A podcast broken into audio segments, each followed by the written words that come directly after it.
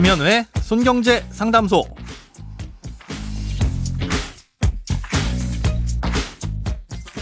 새는 돈 맞고 숨은 돈 찾아드립니다. 손경제 상담소 김현우입니다.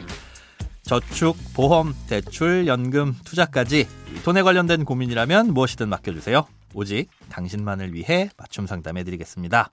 네, 오늘의 사연 한번 들어보시죠. 안녕하세요. 저는 유병력자 실손보험에 가입돼 있는데요. 아내의 직장에서 부부까지 적용해주는 단체 실손보험에 들어있더라고요. 제가 가입한 유병력자 실손보다 단체 보험의 보장이 더 좋던데, 이런 상황에서 병원비를 청구하면 보험금은 어떻게 지급되는지 궁금합니다. 또 단체 보험을 적용받는 동안은 제 실손보험을 잠시 멈춰둘 수도 있나요? 네, 두 가지 질문을 주셨습니다. 하나는 보장이 서로 다른 두 가지 실손이 가입돼 있는데 보험금을 청구하면 둘 중 어느 보험을 기준으로 보험금을 지급해 주느냐이고요. 또 하나는 단체 보험이 가입돼 있으면 내 실손 보험을 중지할 수 있느냐 이 두 가지인데요.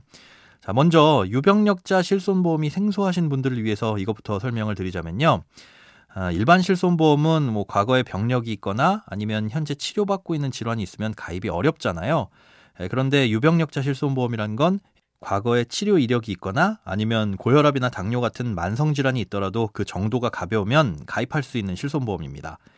예, 대신에 보험료는 일반 실손보험보다는 조금 비싸고요. 음, 보험금을 지급할 때 자기 부담금도 큰 편입니다. 예, 최소 10만 원과 치료비의 30%중 큰 금액은 내가 부담을 해야 되고 자기 부담금을 제외한 나머지 금액에 대해서도 이 40%만 보상을 해줍니다. 쉽게 얘기해서 10만 원 이하의 소액 치료비는 보상받을 게 없고 또 치료비가 크게 들더라도 전체적으로 보면 한 20% 남짓한 금액만 보험금으로 받을 수 있는 보험인 겁니다. 자, 그런데 이 실손보험은 여러 개를 가입할 경우에 각 보험사별로 보험금을 비례 보상해서 주게 됩니다. 말이 좀 어렵지만 에, 예를 들어 A 보험사에 100만 원만큼 그리고 B 보험사에 500만 원만큼 보험을 가입하면 A보험사와 B보험사가 1대 5의 비율로 보험금을 나눠서 지급해 주는 게 비례 보상의 핵심입니다.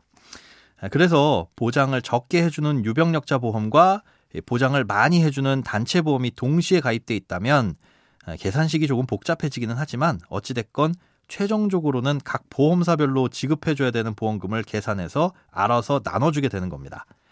다시 말해서 보험금을 청구했는데 유병력자 보험 쪽에서 줄 보험금이 없으면 이 단체 보험에서만 그냥 보험금이 나올 거고요. 만약에 둘 다 줄 게 있다면 유병력자 보험 쪽에서는 조금 덜 부담하고 단체 보험 쪽에서는 좀 많이 부담하는 식으로 계산이 된다는 거죠. 에, 그리고 보험금은 단체 보험 쪽에만 청구를 하더라도 각 보험사들끼리 알아서 나눠서 지급을 해주니까 사실상 청구할 때 복잡할 것도 없습니다. 그런데 보장이 똑같은 단체 보험과 개인 보험을 같이 가입하고 있다면 어차피 내가 받는 보험금은 똑같기 때문에 두 개를 동시에 가입하는 의미가 없습니다. 보험료만 이중으로 나가게 되는 셈이죠. 그래서 단체 실손을 가입하고 있는 중에는 개인 실손 보험의 보험료는 내지 않고 중지할 수 있게 해주는데요. 개인 실손 보험 중지 제도라는 게 바로 그겁니다. 어, 그리고 나중에 퇴사를 하거나 뭐 단체 보험이 끝나게 되면 그때 다시 내가 가입한 실손보험을 되살려서 이용을 하면 되는 거죠. 아, 이건 내가 다니는 회사가 아닌 배우자가 다니는 회사의 단체 보험이더라도 적용이 가능하긴 한데요. 이 피보험자 등재 여부에 따라서 다를 수 있으니까 보험사에 꼭 확인은 해보셔야 됩니다. 자, 그럼 이 제도를 이용해서 유병력자 실손보험을 중지해 둘 수 있느냐? 이게 사연자분의 두 번째 질문이었는데요. 유병력자 실손보험이나 노후 실손 그리고 여행자 실손 같은 조금 특수한 실손보험은 일반 실손보험과 보장 내용이 다르기 때문에 아쉽게도 이 제도를 이용하실 수는 없습니다. 네, 오늘은 유병력자 실손보험과 단체 실손보험에 대한 내용 다뤄봤는데요. 네, 이렇게 크고 작은 돈 걱정은 누구에게든 있죠.